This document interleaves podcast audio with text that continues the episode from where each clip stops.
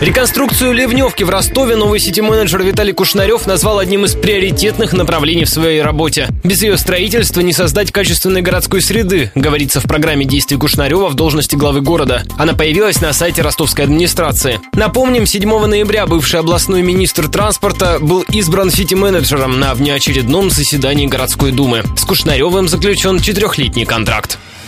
Контекст. Ростовская ливневая система на 80% была построена в советское время. В 90-х документы со схемами, где и как она проложена, были утеряны, поэтому большинство стоков до сих пор считаются бесхозными. Чтобы дороги не заливало после дождей, каждая третья улица в городе должна быть оборудована ливневкой. Суммарно это примерно 500 километров. Однако на обслуживании меньше четверти. Вдобавок, коммуникации изношены больше, чем наполовину. В минувшем году ростовские чиновники утверждали, что готовят схему реконструкции дренажной системы. Территорию города собирались разбить на 40 водосбрасывающих бассейнов со своими локальными очистными сооружениями, а во время ремонта дорог оборудовать их дополнительными стоками. Тем не менее, в ходе недавней реконструкции Горького нормальную ливневку там так и не проложили. Похожая ситуация и с обновленным Соборным, который теперь считается пешеходной зоной. Зато на портале госзакупок появилась заявка на поставку мобильной насосной станции.